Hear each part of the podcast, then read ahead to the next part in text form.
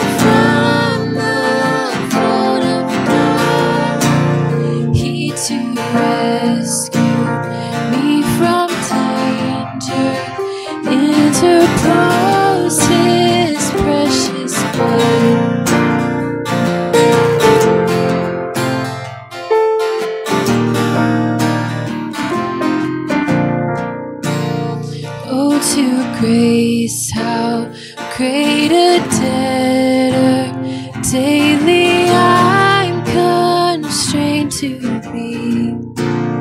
Let thy good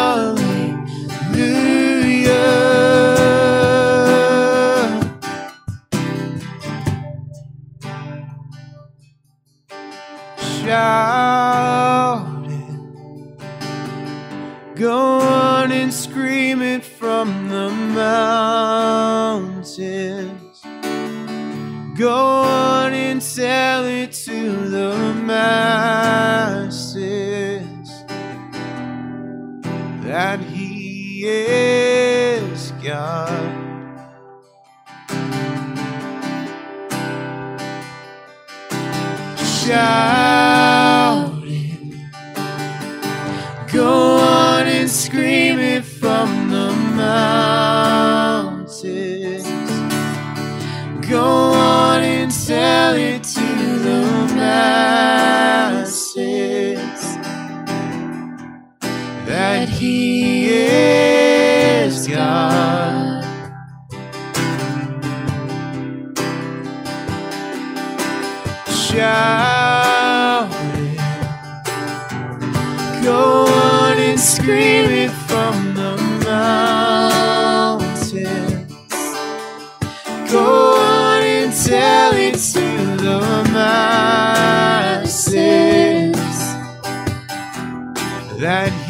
He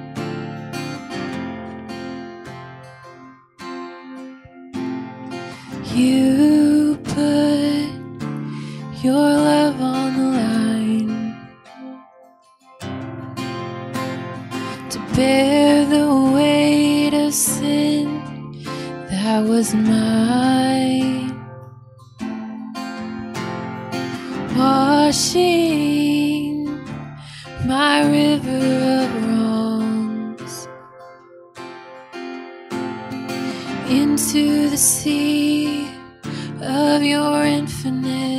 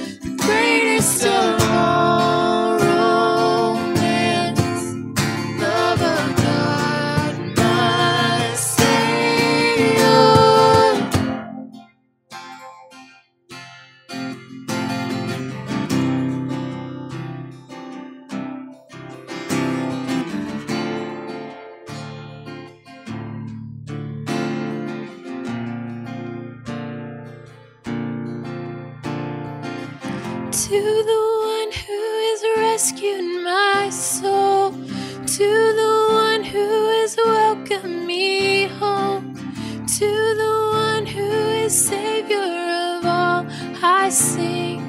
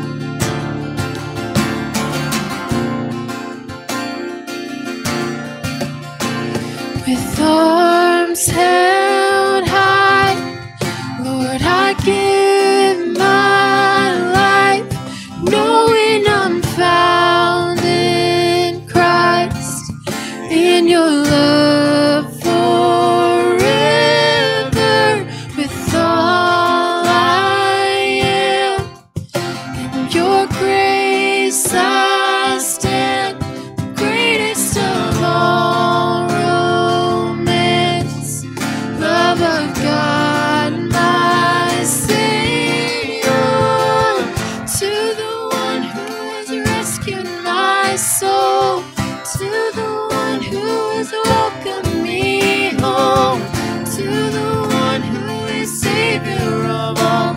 I sing for.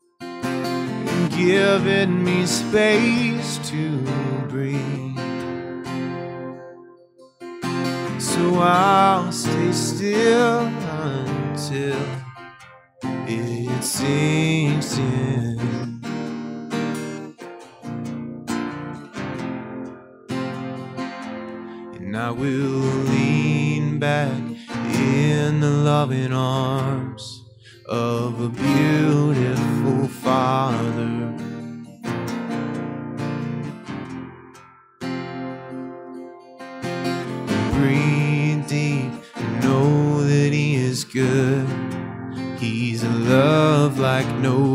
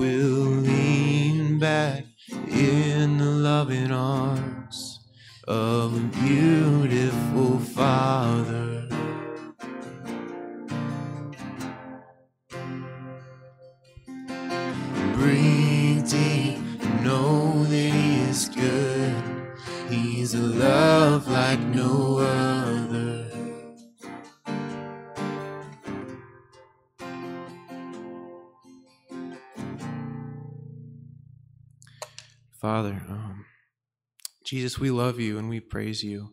Um, we thank you that, that you are here um, in the midst of all of our struggles, all of our suffering. God, we we come here to to praise you and to glorify your name and to say that you are worthy, Father. We praise praise you and we pray that you would um, just focus our hearts on you this morning um, and the words that we will hear, and um, pray that you would speak to us, speak to all those that are that are watching at home, that you would just touch our hearts this morning. In Jesus' name.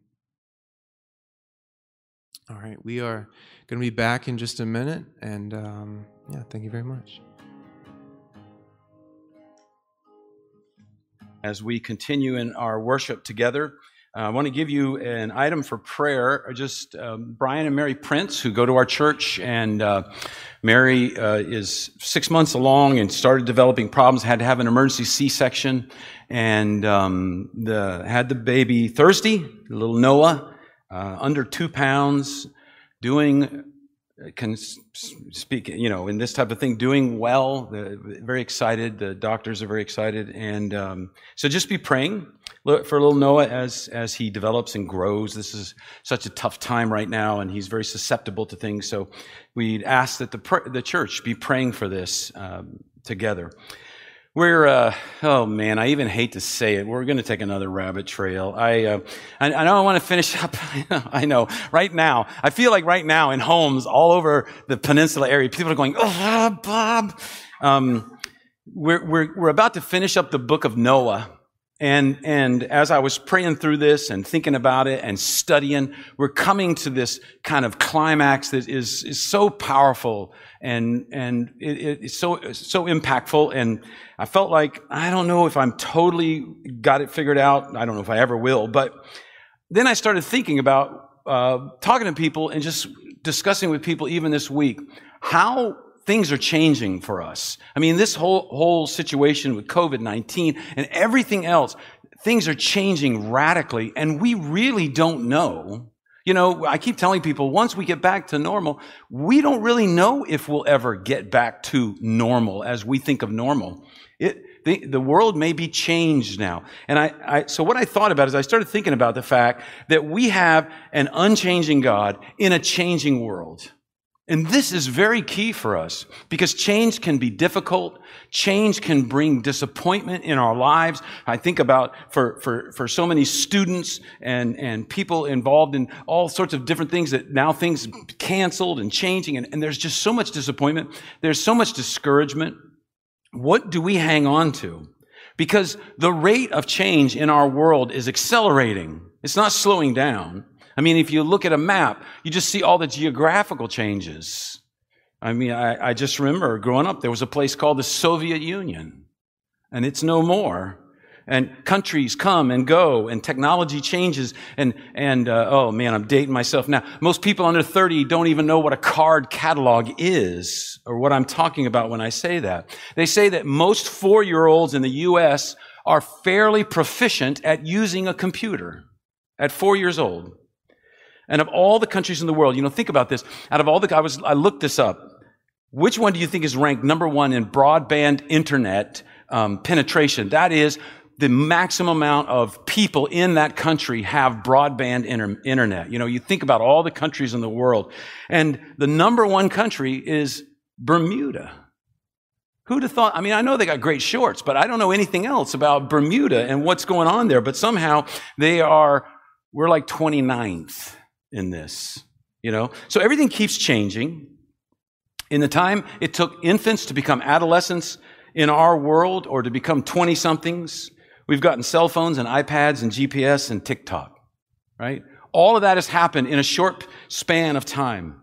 And our economy keeps changing. This is kind of discouraging, I think, for, for a lot of people because the most in demand jobs that'll be around in 2025 are not even known yet, they're saying some of the most in demand, best jobs in 2025 don't exist or didn't exist. I should, I quoted it from the didn't exist in 2010. Which means sometimes we're preparing, we're preparing students for jobs that don't even exist yet and to use technologies that haven't been invented yet. Because people used to look forward to having a job. You know, 50 years, steady income, a retirement, a gold watch, a pension. No more. The U.S. Department of Labor estimates that the average person will have 10 to 14 jobs by the time they're 38. And that's not flipping burgers when you're 16 at McDonald's. They're not including that. 10 to 14 jobs. And so things are changing. Culture's changing. Cultural shifts have happened in the last 10 to 20 years that are, are just groundbreaking. They're huge. The universe keeps changing. When I grew up, there was a planet called Pluto, right? And then they kicked Pluto out. Like, you're not a planet anymore. And I just, ah, I love Pluto. Right? And then last year they said, we changed our minds. Pluto's back in. And I don't know how that happened. I don't know who does that. Like, did we have a vote? Was that something we voted on in the last few elections? And I just didn't get to the end of the voting list and didn't see, should we let Pluto in? But we do. And things just keep changing. The music people listen to, the clothes people wear. I mean, I thought about this. I like baseball. People used to wear jackets and ties to baseball games. Can you imagine that? That's it just it seems so crazy. Now at baseball games, there aren't people, there's just pictures of people. That's that's what we have nowadays. And so things are changing like crazy. Our bodies are changing, right? I know this, I know this so well. The, the, the, your hair changes color. The, num, the number of hairs on your head diminish for some of us you, you, get more wrinkles. The neurons to your brain start making mistakes, and you, and, and you forget things easier, or you can't remember certain things as well. And people are trying, people are making billions of dollars to try to help you reverse this process. So they tell you you can you can Botox it, right? You can liposuction it. You can Rogaine it. You can aerobicize it. You can moisturize it. You can pasteurize it. You can cryogenically freeze it. But it doesn't matter. You're still going to change. It's still coming. You can fight it. You can kick and scream. But you don't get to vote on this one. We change. The world change. And sometimes change is brutal. Sometimes change is incredibly difficult. And so we need to figure out how we can deal with change and not be crushed by it. We need to figure out then what is timeless in our world that we can hold on to in the midst of change. Because it's important for you as an individual, for me as an individual. It's important for us as a church to get real clear about a rapidly changing world where lots of things will change. Lots of things have to change.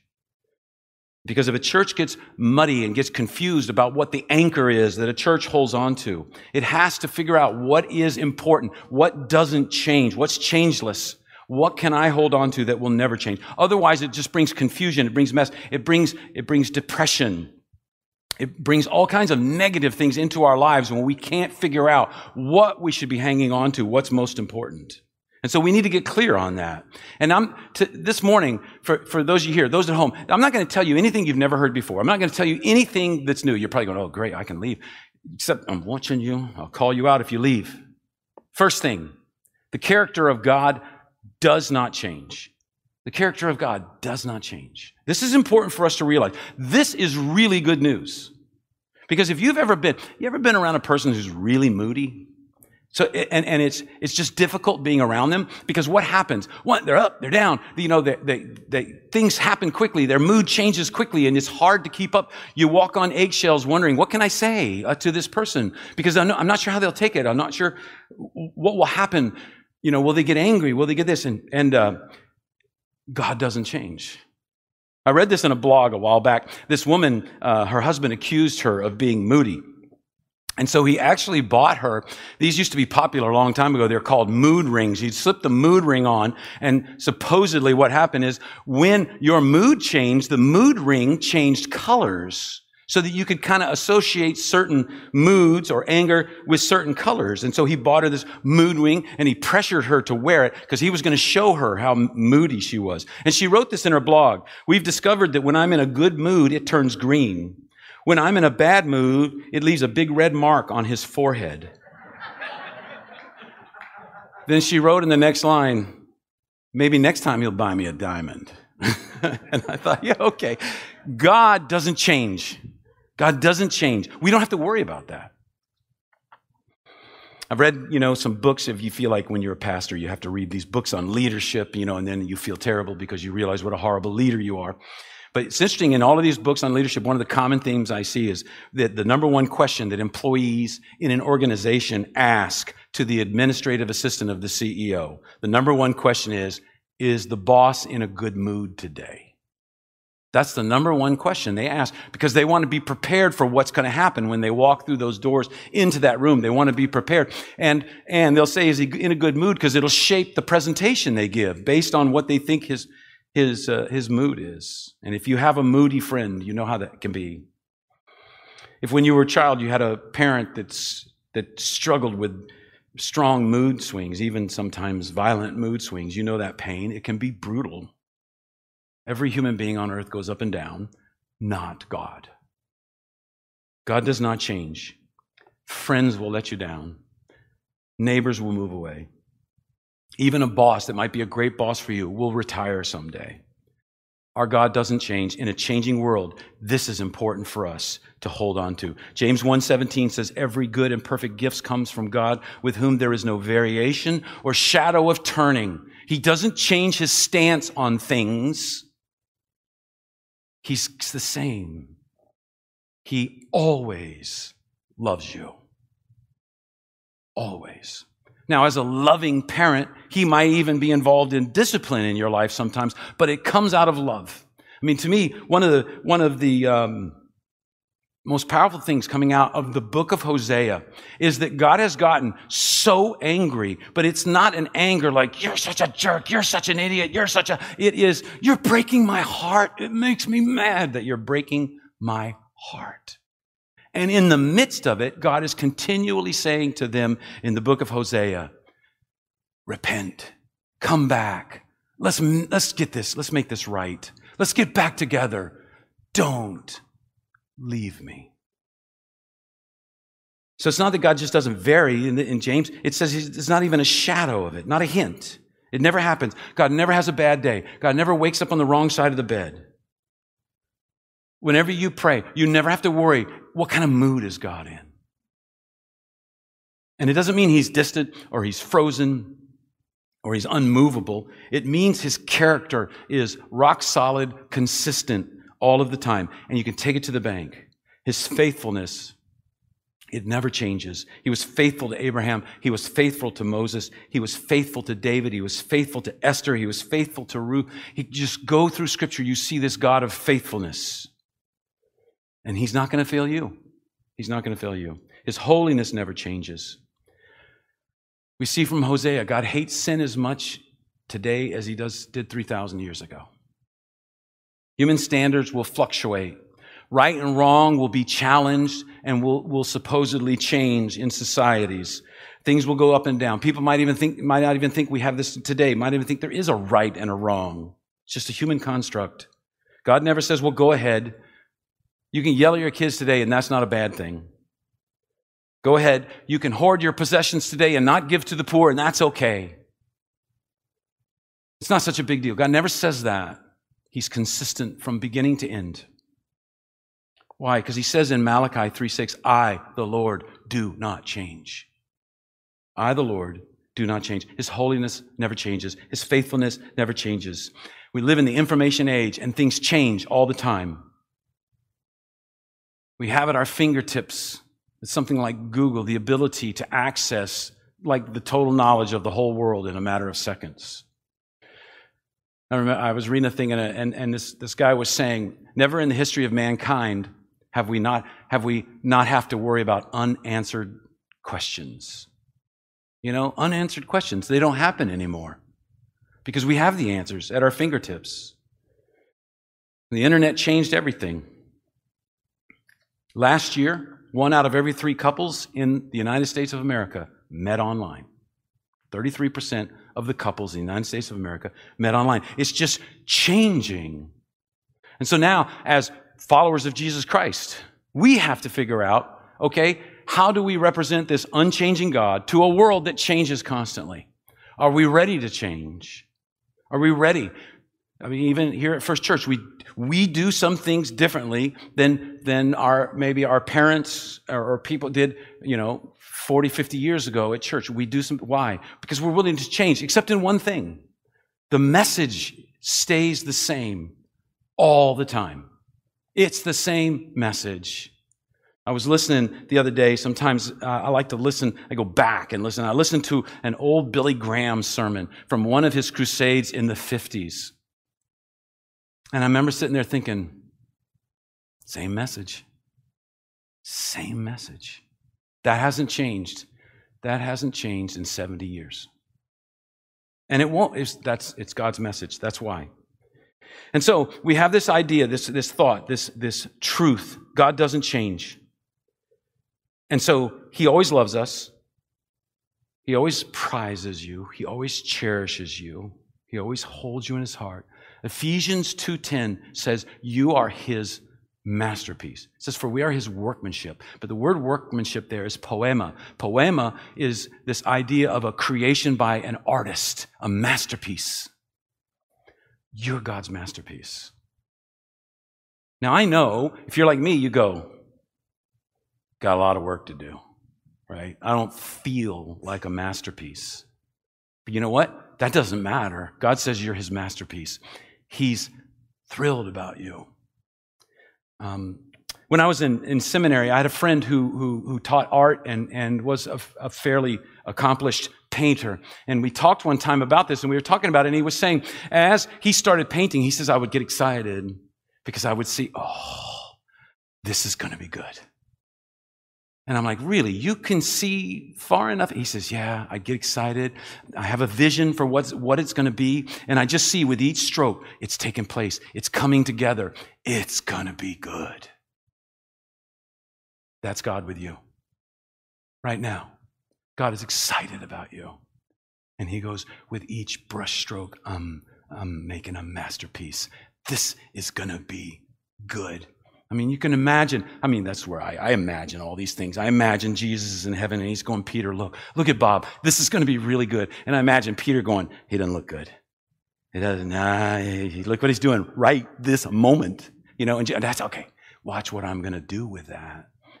it's going to be good. That's my trust. I, he's going to, you know, maybe in a few years my hair will grow back. I don't know what will happen, but it'll be, it'll be a masterpiece. A masterpiece. And that's what he's doing with you. He prizes you. He cherishes you. He always holds you in his heart. He's always holy.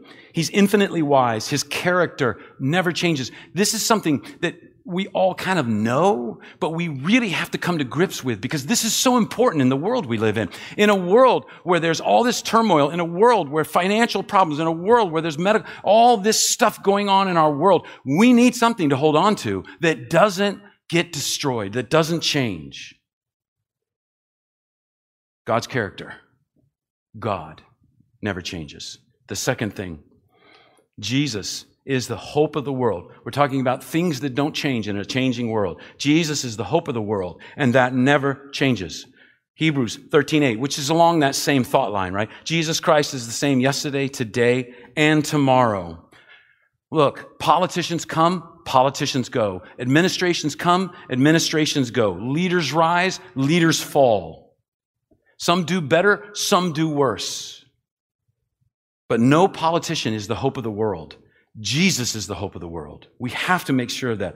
Jesus is Lord, and His Lordship is the only hope this world has. And so we can't put our confidence in any particular set of circumstances. It, it might be, I mean, this is a difficult time, but I know for some people, maybe things are going well right now, but you can't put your confidence in that. We saw in the book of Hosea, as the book of Hosea is being written, and God is telling them, you're in deep trouble. They were in the midst of a boom, prosperity, they were doing well. They were, and, and God's telling them, no, you're in deep trouble. And they're like, deep trouble? Man, I just bought a new house. I just got a new chariot. I got all this food to eat. I'm doing great. And God says, you, you're about to reap the whirlwind and you don't even see it coming. I'm warning you. I'm warning you, he says. And so Jesus is Lord. Doesn't matter what's going on politically or economically or physically. It doesn't matter what your health is, anything. Because human circumstances are always going to change. There may be this, the, you know, like for some, maybe there's this guy and, and this, I loved and he dumped me. Or this girl and she dumped me. And I got the job I want and then the company folds or struggles. I got the money I want and now my health starts to go. Because circumstances ebb and flow all the time. How can we live in joy and confidence in the midst of those difficult times? And the writer of scriptures proclaim this Jesus is Lord. And so that's our invitation to become a Jesus person because Jesus is our hope. Jesus is our leader. Jesus is our Savior. He's our teacher. He's our guide. He's our forgiver. He's our friend. We have nothing to offer, and we have, but we have Him and he's the hope of the world. So the character of God doesn't change. Jesus is the hope of the world. That never changes. And the third one is the authority of the Bible will never change. Isaiah 40 verse 8 says the, the grass withers and the flowers fall, but the word of our God stands forever. There is something about the thoughts of God. There's something about the truth that God proclaims. It is eternal. Information is not. You know, you can read um, about uh, I was reading this thing and it's pretty technical, but it was people who estimate um, how fast information is turning over, is doubling. And right now they're saying at this current rate, the amount of information in the world is doubling every two years. Every two years, there's twice as much information in the world as there was two years ago and and uh, especially a lot of the technical stuff. So if you, this guy who was writing this just kind of put it aside, and he said, so so if you're pursuing a four-year degree, especially a technical degree, by your fourth year, your first two years will be obsolete, and you should ask for a refund or something. I don't know how you work that out, but it's because it's it's flipping, it's doubling all the time, and so we're bombarded with information, and we're starving for wisdom. Three thousand books get published every day every day. And you can't keep up. But there's one book that was written by dozens of authors over hundreds of years that has sold more, has been read more, has stimulated more scholarship and study, has influenced more people, and has changed more lives than any book ever written. It's the Bible. I mean, you guys, obviously, you knew that was coming, right? but it speaks to our existence. It speaks to the great questions of life. Why am I here? Is there a God? Who is He? What has He done in history? Who is Jesus? What makes a human being good? Where is our earth headed? These questions, the deepest, the hardest questions, are met head on and addressed in the Word of God. And it speaks with a, cl- a clarity and a power and an influence. It has no rival. Now, I know some people misuse the Bible for their own goals, but the fact remains God has spoken through this Word in a way that puts it above all other books. And the Scriptures have a way of opening eyes and convicting of sins and producing repentance and promising comfort and offering guidance and changing lives. It's very interesting. You know, I know, I know there are people who have left the faith in, in our world, uh, in, in, our culture, in our country. I, I, see that happening. And, and what's interesting is in reading about that, I've done, I've done quite a bit of reading, reading about that. Very few, most of them will say something like, I've kind of been set free from restrictive rules. But then if you flip it and you see the people who are coming to faith and you read about them, the most common thing is, theme is, I've been changed. Fundamentally, from the inside out, I've been changed. That change can only happen supernaturally. It can only happen supernaturally. And, and I can say, I'm one of those people. I know how I was before I met Christ. And he changed me. He changed me. It, it, he's just a different person. And so the character of our God doesn't change. Jesus is the hope of the world, and that never changes. The authority of the Bible will never change. The power of prayer does not change. Human communication has changed, right? The first commercial text message was sent in 1992. I read an article a few years ago about a, a writer in the New York Magazine, and he ho- happened to notice that his 13 year old daughter had sent 14,000 text messages in one month. And so he wrote on this, he wrote this article in New Yorker magazine saying, this is amazing. I cannot believe that my 13 year old daughter had the time to punch out 13,000 text messages. Well, that article took off. Everybody saw who the, the, the, writer was. So they figured out who his daughter was. And so the next month, she sent 24,000 text messages. And then he took her phone. Because he just said, This is getting crazy. This is getting crazy. Information and the way we communicate is totally changing. For many people, it's all you've known. But it's such an in, incredible change that has happened. And prayer stays the same. Prayer stays the same. Prayer is instantaneous, it knows no physical boundaries, it doesn't hurt your thumb, right? You don't have to have anything, it's just you and God. Ephesians 6:18 and pray in the spirit on all occasions with all kinds of prayers and requests. What is he saying there? Constant communication. Big requests, little requests, important requests, trivial requests. Doesn't matter. It doesn't matter. And I love this idea, we've talked about this here before, that when we pray, and I think scripture teaches this, God gets down to us, it's face to face communication. No masks, just face to face communication. And I used to, when in, in, in learning that, one of the things I used to try to do sometimes with my kids is if there was something I could tell was really important to them, I'd get down on a knee and I'd get right, right to them and say, what is it, buddy? What is it? And it'd be like, and you know how sometimes little kids, they get so worked up about something, it's like all of a sudden they have trouble talking. It's like, Dad, I, I, I, I and, and he'd talk about some little guy that, you know, he tagged him out and the kid said he didn't tag him out and he's so upset about this and his team lost the game and everybody's mad at him. And I'm like, this is really dumb. But not to my, I'm going, oh, go ahead. Yeah. Oh man, I'm so sorry. I'm sorry that happened.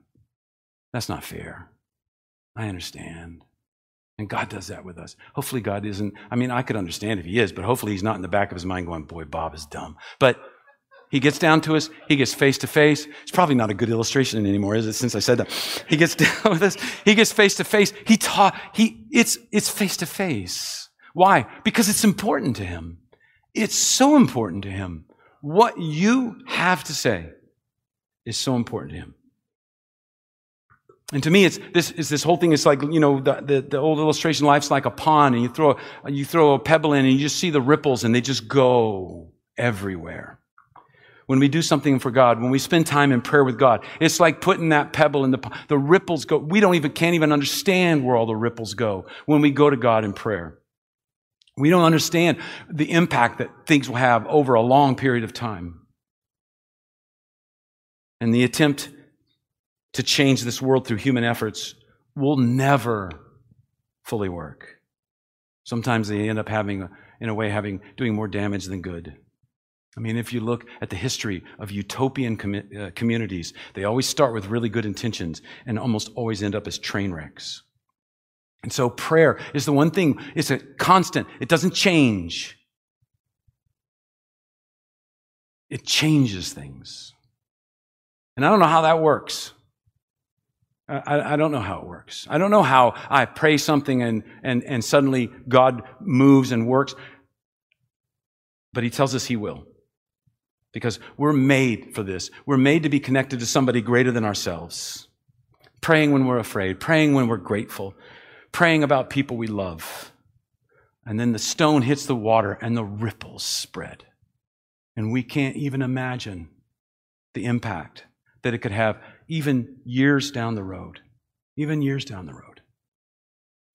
Sometimes I share things and I, I don't always want, I'm always worried that people will say, Oh, Bob, you're so. But uh, years ago, um, I worked with youth and, and I, I uh, was taking uh, taekwondo classes, and then I started teaching teenagers taekwondo uh, as just something for them to do, and they loved it. You know, you got to you got to spar with each other, you got to break boards, and sometimes even bricks. You know, and it was very cool and very fun to do. And uh, and so I, I, took this class with with like three other people, uh, three other guys, and none of them were Christians, and and they found out, oh, you're a pastor.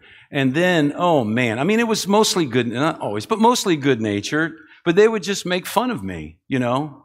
You know, we'd sit there, we are going to break some stuff, and they would go, oh, don't hit it like a pastor. Hit it like a heathen. Ha ha, and they'd all laugh. And it's fine, you know? And, and so 20 years later, this is about 10 years ago, I got a call from a guy, and he just says, hey, Bob. He told me who was. You remember me? I thought, man, that name sounds familiar. He goes, we took karate together. I said, oh, yeah. How you doing? That's great. He goes, yeah, yeah, man, we gave you a hard time. And I said, hey, dude, it's fine. It's not a big deal. I still remember it to this day, so you know it's kind of a big deal, right? I was lying. And he goes, well, you know what, dude? He says, man, the way you reacted and the way you talked to us, he says, never think that those things don't have an impact. He says, I came to Christ about eight years ago. And he says, You're the one that got me looking. And I was like, Man, I had no idea. I had no idea. He goes, Yeah, you remember Frank? I said, Yeah. He came to Christ too. He says, There's two of us in that karate class. He goes, Guess what I'm doing now? And I said, What? He goes, I'm the pastor of a church. And I said, Are you lying? I thought, man, I because my I, oh, I hate this. I hate this. My first thought was, Oh, here we go again make fun of me, right? And I said, Are you telling me the truth? And he says, Yeah, dude, I'm telling you the truth. And we met a couple days later and hugged. And I thought, The ripples. You never know the ripples. It can be years later, and you don't know the ripples when you do things. And so he's saying, when we pray, we don't know what the ripples are. We don't know. Uh, a while back, I was talking to one of my brothers on the phone, and he said, uh, "Hey, Bob, you know what can I pray?" They always we talk about. The, he says, "What can I pray for you? How can I pray for you?" And uh, and then he said, "I always pray for your church because I figure if somebody that puts up with you probably needs a lot of prayer." And I thought, "This, this is great." Yeah. Now the non Christians aren't making fun of me. My brother, my flipping brothers are. Um, but we can pray, and it creates ripples, and it goes, and we don't know. We ask about one specific thing, but that can unlock a chain of events that we have no clue. And we can pray when we're alone. We can pray when we need wisdom. We can pray when something good happens and be grateful for the goodness that happened. We can pray when something ba- we've done something bad and we need to be forgiven. You can pray when you're filled up and ready to worship. God, I love you. And you can pray when you're mad. You need somebody to talk to. You can pray when you're tempted and you need help. I'm trying to pray, God, what do you want me to do? In this time of COVID 19 for me, I'm saying, God, what do you want me to do? There's more for me. What is it? Is there an adventure that I haven't seen yet that you want from me? Is there somebody you want me to touch? Because I can't control outcomes. I know I can't control outcomes. I've got to trust God to do that. And so I pray, God, I, I, I can't do all of this. I just, what do you want me to do? Because I want to be throwing rocks in the, I want to be doing that. Throwing rocks in the pond so that the ripples go. I want to be a part of that.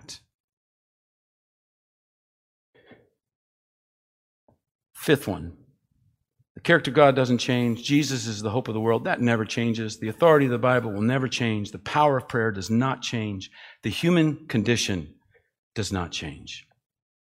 A voice says, Cry out. And I said, What shall I cry? All men, all people are like grass, and all their glory is like the flowers of the field. They go so quickly. Everything changes fast. People think they're in control, and they're not in control. We think we have control of things, and we don't have control of things. And the human condition, in all its tragedy and all its glory, the human condition does not change. It's, it's, it's amazing. You know, uh, we just celebrated the, the uh, 75th anniversary of the first dropping of the atomic bomb. And it's amazing when we first started splitting the atom, the first thing that people started thinking of is this could be a weapon. Because that's the human condition. We make a discovery. How, what can we do with it? How can, and, and, and, I, and, it's not me making any kind of a statement. Don't, I don't want to get caught up in this whole thing of should we or shouldn't have we have dropped the bomb. None of that stuff. Just that that is the human condition. We come across things and we figure out, we come across, we invent something like the internet and who exploited it to the fullest to begin with? Pornographers. That's who made the most use of it. Where, who's investing possibly the most amount of money in virtual reality right now? Pornographers. Because it's like we invented something good. Let's now, what can we do with it to destroy people? Because that's the way it works. Every increase in knowledge or power that increases our ability to do good also increases our ability to do damage. And we are living with this illusion in our, in our country that there will be a solution to the human condition that will come out of things like more education or more prosperity, or we just need more to- tolerance or more technology or more medicine or whatever it is. And those things may help some, but they won't cure it. They won't take care of it. Because just as we already looked at, the only hope we have is in Jesus Christ. Because the Bible's very clear. All have sinned and fall short of the glory of God. That's just a part of the deal. And sin is not fading anytime soon. The last one, the mission of the church does not change. Now, this is where now suddenly it falls on us. It falls on us to be making ripples. Because God, Jesus said this, He said, Go and make disciples of all nations, baptizing them in the name of the Father and of the Son and of the Holy Spirit, and teaching them to obey everything I have commanded you, and surely I will be with you always to the very end of the age. This is the mission we have. Go disciple, teach, serve, love. This is our mission. So now let's think about this. How's the mission going on the peninsula? Let's just talk about the peninsula. Have we finished the job? No, obviously not. But I'll tell you where we stand on the job. There is a group called the Association of Religion Data Archives. Now, that sounds like an exciting group to be a part of, in my opinion. Who wouldn't want to say, you know, I'm with the ARDA. What's that? Association of Religion Data Archives. But in that, you can go and you can look at any place in America by zip code, and they will tell you how many are evangelical, how many are this, how many are this, how many are this, and how many are unchurched. It's, it's, it's an amazing, uh, it's amazing thing. So around 2010, the population, the last time we had an accurate count, was 180,000 for Newport News, Virginia. About the same for Hampton. The people who said they went to evangelical churches was about 28,000. The people who said they didn't go anywhere was almost 120,000 of the 180 didn't go anywhere in Newport News, weren't involved in any church of any type. And so it tells us this is, this is what's left. This is what we have to do. This is our job. We have to reach these people. The Pew Research Center did a, did a thing on why people leave churches. Why they why why are some leaving? Not why they don't go, but why are they leaving? Number one thing is church members are hypocritical and judgmental. The number two thing is churches focus on rules too much. And the number three reason is church leaders seek power and money.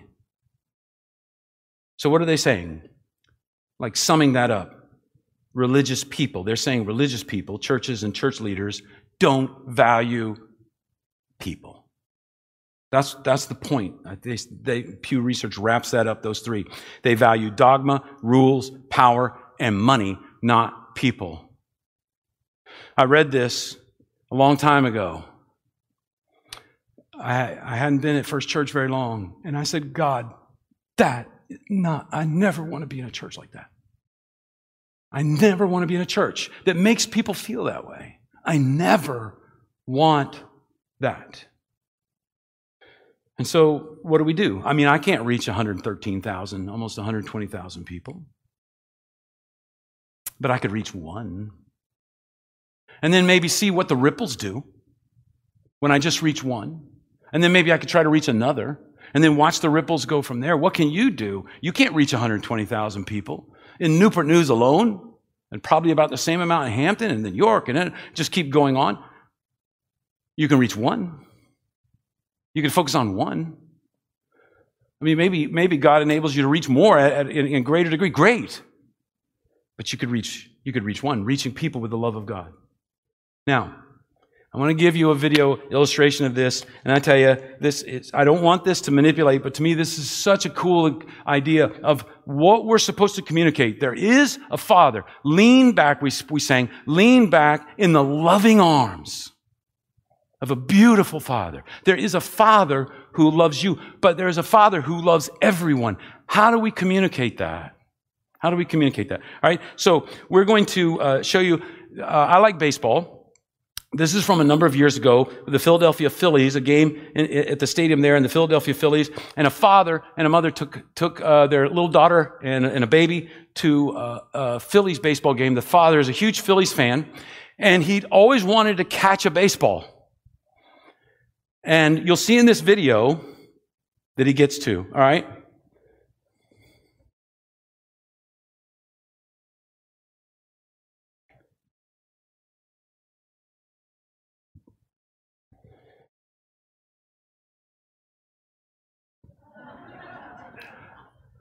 Oh, I didn't show. I'm like, oh, did you guys see something? Okay, so what happens? What happens there? I mean, I, I love this. He caught it. High fives. Everybody's excited, right? He hands, high fives his daughter, hands it to his daughter, and she throws it. Right? Okay, so here's the thing. In that, I think they, they froze on that, right? Look at, everybody's like, oh. And what have you done? You know, you just see the father. I mean, it's like he, he almost wants to say, kid, I waited all my life for a foul ball. I handed to you and you just threw what I've waited my whole life over the, you know. And so everybody in the stand sees what's going on. And we're not doing the sound because it's just, there's so much strength, but, but in it you can hear the moment she throws it, you just hear this gasp that just is everyone is just like, oh my goodness. Can't believe this happened. And how does he respond? He say, You idiot! You know? How does he respond? Okay, let's see the, the second half.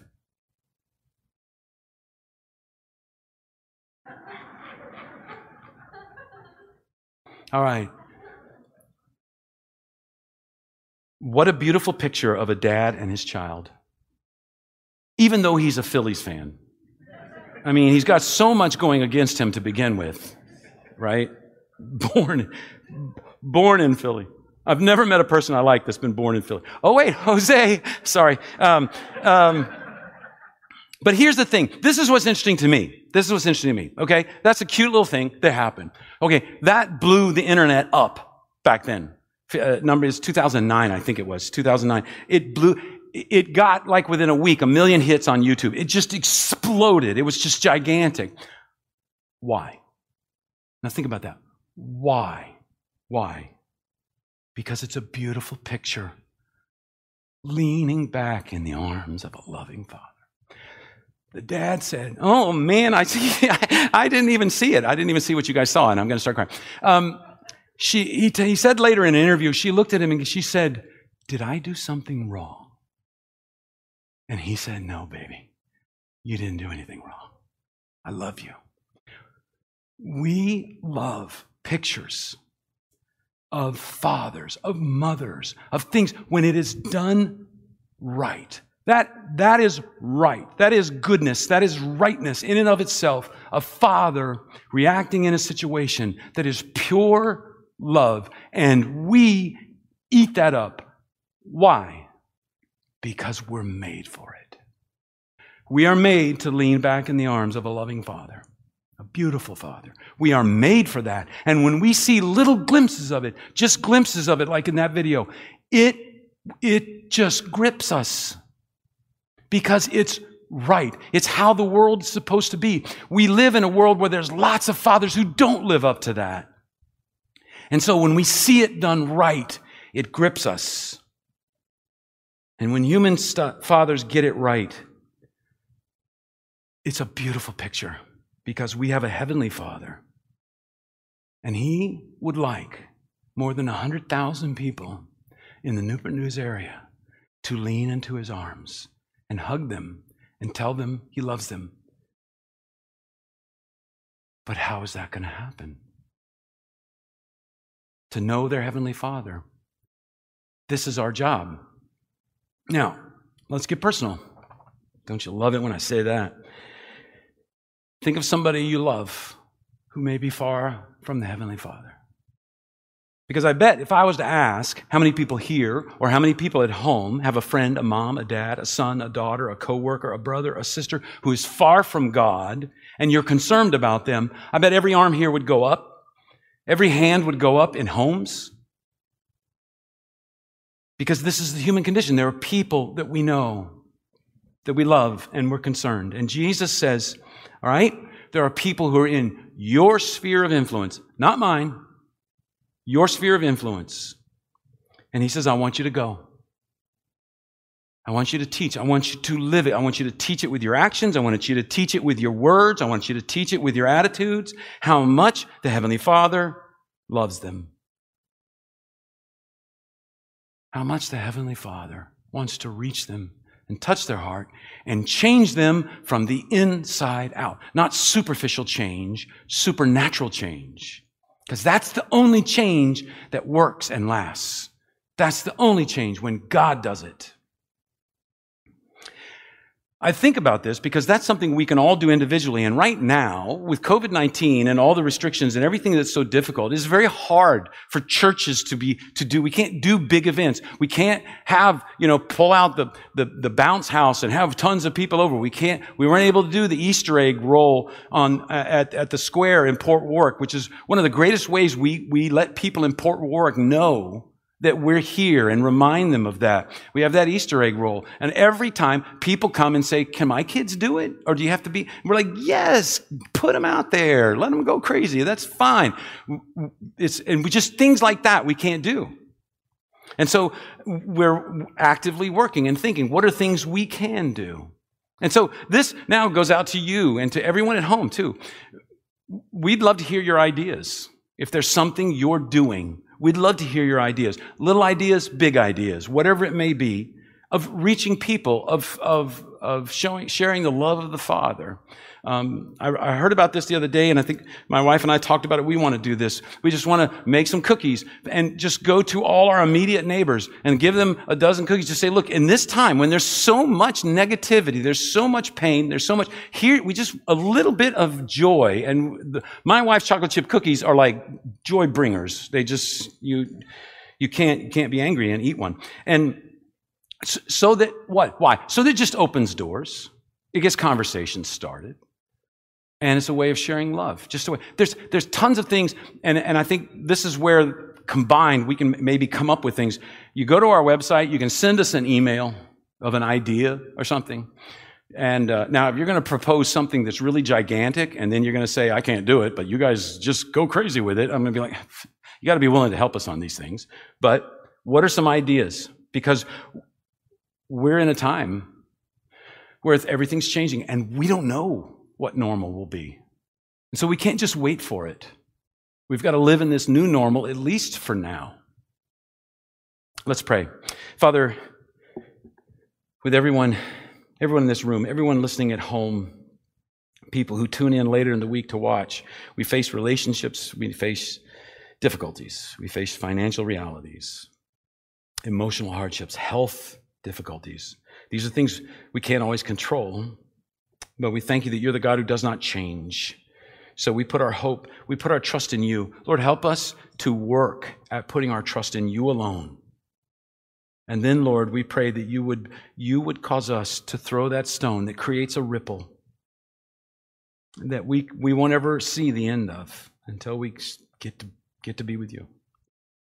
And so, Lord, that our, our lives would become a living testimony, that we wouldn't live in fear, that we wouldn't live in yesterday, and that we would live in today and the way things are today, and that we would work, we would look for opportunities. And God, as we look, give us the wisdom to see them. Give us the courage to seize them.